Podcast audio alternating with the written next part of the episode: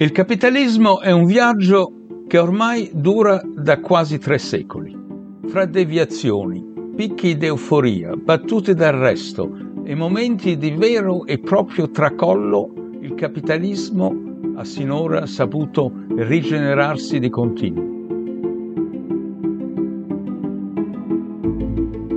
Lo ha fatto intervenendo con atti di autoriforma o di conquista, lo ha fatto invadendo le vite di ciascuno di noi, allargando via via il suo raggio d'azione. Tutto questo ha prodotto ricchezza, ma anche povertà. Ha migliorato le condizioni di vita di molte persone e peggiorato quelle di altre. Ha decretato vinti e vincitori. Il capitalismo, ad ogni modo, ha regole di funzionamento che costano alle persone fatiche prestazioni, in una parola, Ansia. Come nel titolo del mio libro Il trionfo ansioso, storia globale del capitalismo. Il capitalismo funziona se mette le persone nelle condizioni di performare, di produrre, di consumare e di farlo con continuità un giorno dopo l'altro. Nella storia non sono mancati momenti in cui le contraddizioni del capitalismo sono emerse in modo acuto o quelli in cui si è provato a mitigarne gli aspetti più distruttivi. I problemi generati dal capitalismo sono stati affrontati, sì, ma non sono stati risolti, oppure lo sono stati solo in parte. Ed ecco perché ancora oggi tornano a galla, a volte addirittura in forma peggiore.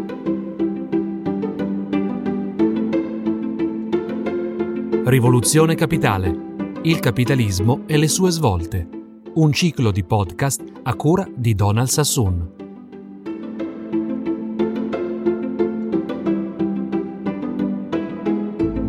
In questo percorso racconteremo cinque istantanee della storia che hanno reso evidenti alcuni dei limiti del capitalismo, che ci scuotono ancora perché non sono stati risolti l'intervento dello Stato nell'economia e i tentativi di riformare il capitalismo a partire dal caso cinese, la protezione sociale della popolazione e l'Inghilterra nella Grande Depressione, le macchine e l'utopia dello sviluppo infinito a partire dal sogno americano, la globalizzazione e la distribuzione della ricchezza nel mondo, lo stereotipo del capitalista cattivo o dell'eroe negativo in Italia e nel mondo. In questo episodio, La macchina infinita con Alessandro Aresu, consigliere scientifico della rivista Limes e direttore scientifico della Scuola di Politiche. Facciamo un passo indietro e guardiamo alla storia quali tratti possiamo riconoscere nel modello industriale americano di inizio Novecento. Stati Uniti 1914. Oltrepassata la guerra civile che aveva aperto la strada alle grandi corporazioni industriali, alla creazione di una moneta e di un sistema bancario nazionale, all'istituzione di Wall Street come centro finanziario, grazie a un flusso di immigrati che forniva manodopera costante ma anche alla costruzione delle ferrovie sovvenzionate dal governo federale, gli Stati Uniti sono ormai il colosso industriale del mondo. L'anno precedente, ovvero nel 1913, Henry Ford aveva disposto la realizzazione, nell'omonima fabbrica automobilistica, del primo impianto di produzione basato sulla catena di montaggio. Aperto oppositore dei sindacati, Ford è un pioniere del capitalismo del XX secolo. È nella sua fabbrica che si inizia ad adottare un sistema di organizzazione e politica industriale che prenderà da lui il nome di Fordismo, il cui obiettivo è l'accrescimento dell'efficienza produttiva attraverso una meticolosa pianificazione delle operazioni e delle fasi di produzione, accanto a un complesso di incentivi alla manodopera. I salari elevati si dimostrano così essere non solo un modo per creare domanda per i prodotti stessi, ma anche uno strumento per dissuadere i lavoratori dalla militanza nelle organizzazioni sindacali.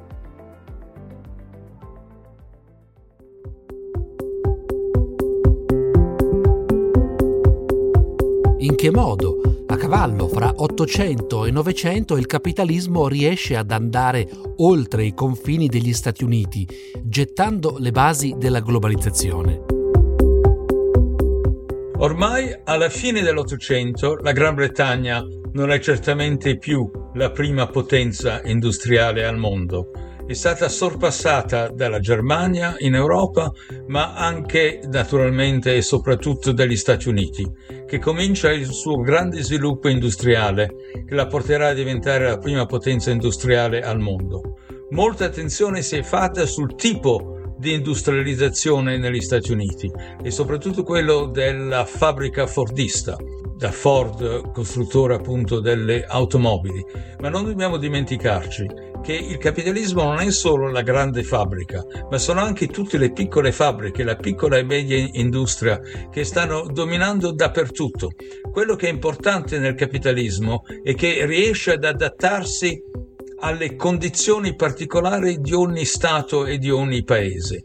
E dunque quello che succede e che non solo c'è lo sviluppo della grande fabbrica e della piccola e della media industria, ma che questo sviluppo diventa sempre di più globale e questo sviluppo globale vuol dire che ogni paese e ogni Stato deve anche fare attenzione a quello che gli altri Stati fanno e allora politicamente parlando si comincia a sviluppare un dialogo se mettere delle barriere protezioniste per difendere la propria industria da quella degli, degli altri. Poi addirittura dopo la rivoluzione d'ottobre e la formazione dell'Unione Sovietica, anche l'Unione Sovietica si aggancia al fenomeno dell'industrializzazione e cercando anche di imitare gli Stati Uniti eh, sviluppano delle grandi fabbriche. Così abbiamo grandi fabbriche sovietiche, grandi fabbriche americane, ma dobbiamo ricordarci che né l'Unione Sovietica né gli Stati Uniti riescono a esportare molto di quello che fanno. Gli Stati Uniti non esportano le automobili Ford, gli, gli europei fanno le proprie automobili, che sarà la Volkswagen, più tardi la Fiat, eccetera, eccetera. Eh, questo vuol dire che ci sono vari tipi di capitalismo. Se il mercato è abbastanza grande, come il caso dell'Unione Sovietica, dove il mercato comunque è controllato dallo Stato, o negli Stati Uniti eh, l'export conta molto di meno che in paesi più piccoli come il Giappone che entra anch'esso nel mondo industriale. E così comincia la grande globalizzazione.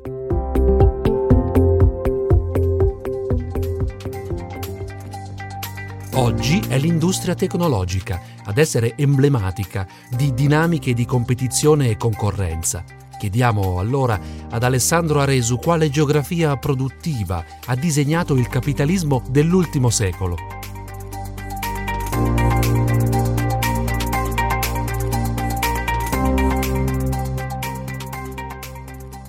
Nell'industria dei semiconduttori osserviamo una dinamica di intensità e competizione tecnologica che poi si riflette anche sulla capacità produttiva occidentale e orientale.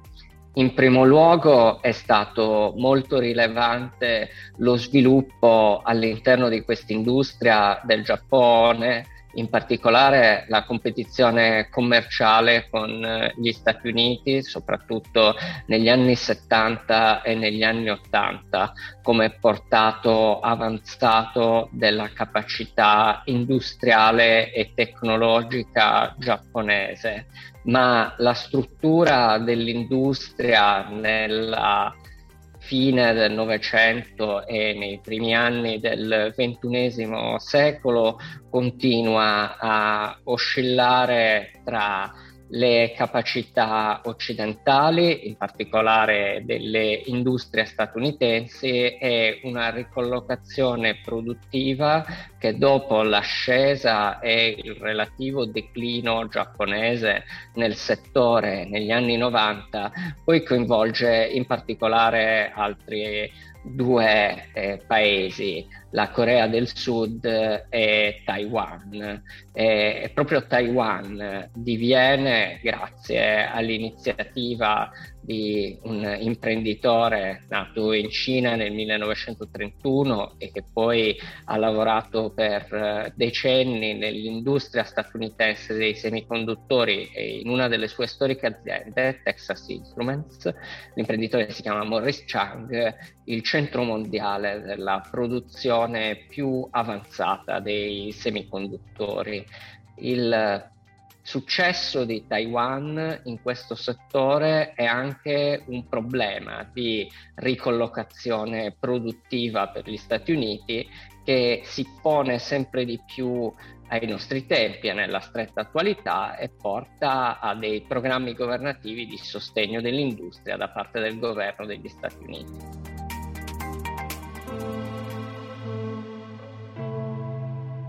Come è riuscito Taiwan a sorpassare gli Stati Uniti? Morris Chang, fondatore della Taiwan Semiconductor Manufacturing Corporation, lo spiega così.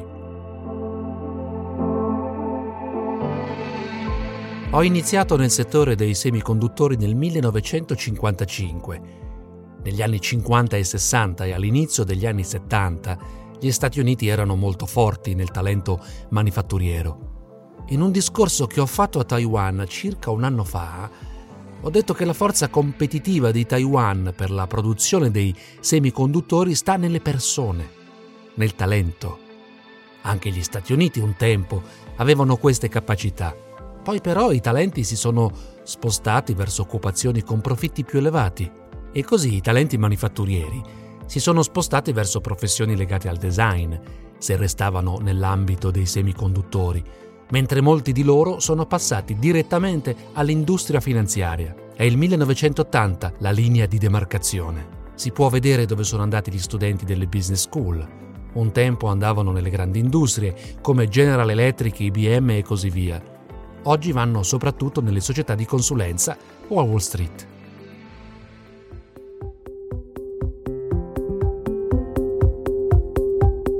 Se a Oriente, Taiwan e Corea del Sud guidano l'industria tecnologica e a Occidente l'America resiste. Che ne è del capitalismo europeo? Lo chiediamo a Donald Sassoon. Questi accenni ai semiconduttori, in un certo senso, ci dimostrano quanto dinamico è stato il capitalismo mondiale. Perché se noi avessimo da trattare questo tema cent'anni fa, avremmo parlato dell'industria automobilistica, avremmo parlato di Ford e poi di General Motors, tutte cose che si sono impiantate in modo di massa prima negli Stati Uniti. E comunque avremmo anche parlato delle materie prime che servivano tipo il petrolio, eccetera. Invece, oggi come oggi parliamo di semiconduttori, ma anche se dovessimo parlare, diciamo così, del capitalismo vecchio, cioè insomma delle automobili, anche lì c'è stato un cambiamento, perché le più grosse compagnie sono ormai, penso alla Volkswagen penso alla Toyota, eh, non sono più le americane. Nei semiconduttori gli americani sono ancora tra i più forti, ma come eh, il professore Aresu ha, ci ha fatto notare, Taiwan è uno dei leaders e la Corea del Sud un altro. Che ne è dell'Europa in tutto questo? Non molto, um, siamo molto indietro in, in Europa.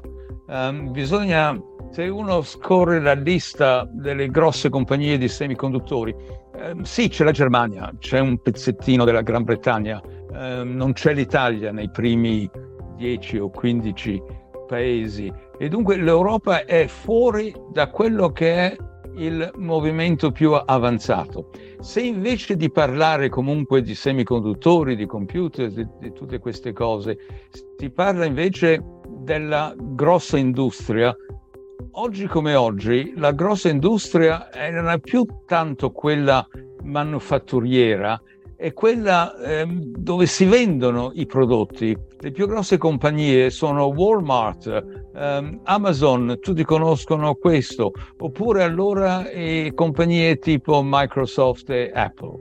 Eh, dunque è una, un'altra, un'ulteriore dimostrazione del dinamismo incredibile del capitalismo e del fatto che l'Europa non ha più, se l'ha mai avuto, eh, quel punto di forza che aveva 100-120 anni fa. Sì, direi che eh, gli europei anche nell'ambito dei semiconduttori eh, non hanno le loro aziende alla testa della classifica mondiale, anche se vi sono alcuni campioni poco noti, di cui probabilmente il più importante possiamo identificarlo con eh, l'azienda dei Paesi Bassi dei macchinari, ASML, che è una delle aziende europee a maggiore capitalizzazione di borsa eh, tuttora, ma soprattutto è fondamentale per eh, i macchinari che produce su cui è il monopolio per le tecnologie eh, più avanzate. Eh, se scorriamo questa mappa del capitalismo europeo, però ASML probabilmente è l'eccezione piuttosto che eh, la regola, perché poi eh, il, la capacità europea si ha per esempio nei settori del lusso, come sappiamo, con i conglomerati francesi e non eh, quindi con aziende che dominano le filiere filiere dell'alta tecnologia. Oh, c'è una curiosità. Um, una volta si diceva per avere una grossa industria bisogna avere un paese grande che ha un mercato interno forte. Dunque questo spiegava gli Stati Uniti e avrebbe potuto spiegare l'Unione Sovietica se l'Unione Sovietica fosse stata in, in grado di fare la corsa dietro agli Stati Uniti. Ma i vincitori, quando si parla di semiconduttori, sono piccoli paesi, Taiwan, Corea del Sud, come sono riusciti? Perché loro e noi no? Si sono specializzati maggiormente con due storie molto diverse, a mio avviso. Quella della Corea del Sud e quella comunque di un grande conglomerato come Samsung, eh, attorno che è riuscita a realizzare in ogni caso delle ampie economie di scala, ma che eh, produce gli smartphone, eh, produce tantissimi dispositivi elettronici. La Corea del Sud ha avuto questa storia, ma investendo tantissimo sui talenti, su un'economia della conoscenza e sulla formazione di ingegneri e costruzione di proprietà intellettuale. Eh, quindi l'industria dei semiconduttori a fianco all'elettronica no, e ad altri aspetti. Le... Taiwan è una un'altra storia. No, eh, no, non perché... le sembra però che in tutti e due i casi um, lo Stato è stato assolutamente essenziale nel promuovere queste grosse compagnie. Direi no? che a, a, Taiwan lo Stato ha avuto questa intuizione straordinaria che ha chiamato il manager eh, eh, più preparato della materia, Morris Chang, che era manager che aveva lavorato appunto per gli Stati Uniti, e ha detto vieni in questo nostro ecosistema dell'innovazione, in questo centro di ricerca e indicaci come diventare un paese rilevante in questo settore. Lui poi ha avuto un'idea straordinaria sul business model eh, da applicare e tutto il paese a livello pubblico e a livello privato si è mobilitato per fare in modo che venisse eh, realizzata. Dunque Quindi, dobbiamo, dunque dobbiamo uh, pensare che peccato che nessun Stato europeo ha avuto l'intelligenza di Taiwan o l'intelligenza della Corea del Sud. Sì, eh, l'intelligenza Abbiamo... di di chiamare la persona giusta e di, e di, mettere a disposizione un sistema che si mobilita per ottenere quel, quel risultato. Ora ci resta da imparare delle storie di successo che abbiamo avuto.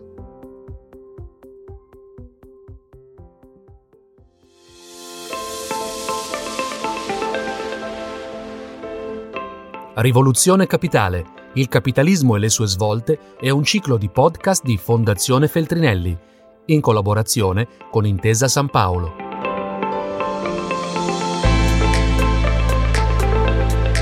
Curato da Donald Sassoon, con il contributo di ricerca di Luigi Vergallo ed Elena Cadamuro. Coordinamento di ricerca Francesco Grandi. Coordinamento editoriale Caterina Croce. Coordinamento di produzione Francesca Audisio, registrazione, sonorizzazione e montaggio a cura di Igor Loddo.